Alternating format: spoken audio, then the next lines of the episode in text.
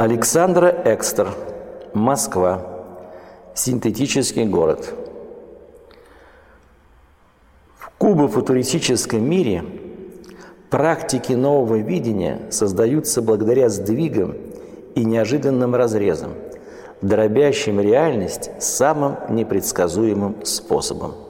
Особую чувственность, воспитанную таким миром, итальянские футуристы называли синтетизмом. Это еще один термин из футуристического словаря. В 1916 году был даже написан манифест синтетического футуристического театра.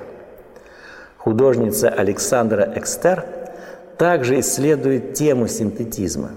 Ее картина так и называется «Москва. Синтетический город». Экстер работала и во Франции, и в России, и в Италии. Ее искусство можно назвать подлинно интернациональным.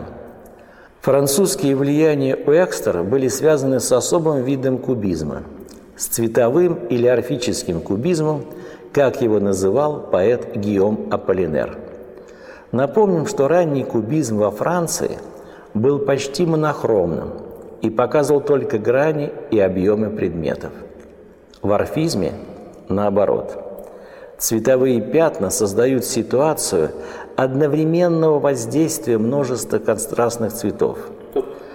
Множество контрастных. Угу. Давайте все предложение прочитаем. Цветовые пятна создают ситуацию одновременного воздействия множества контрастных цветов. Возникает своего рода цветовой калейдоскоп – Экстер добавляет к этому урбанистический мотив.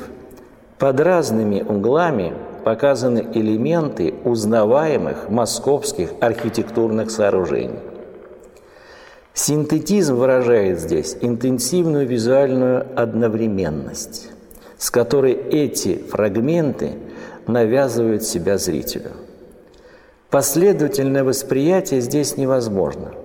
Само зрелище современного города оказывается футуристичным по своей природе.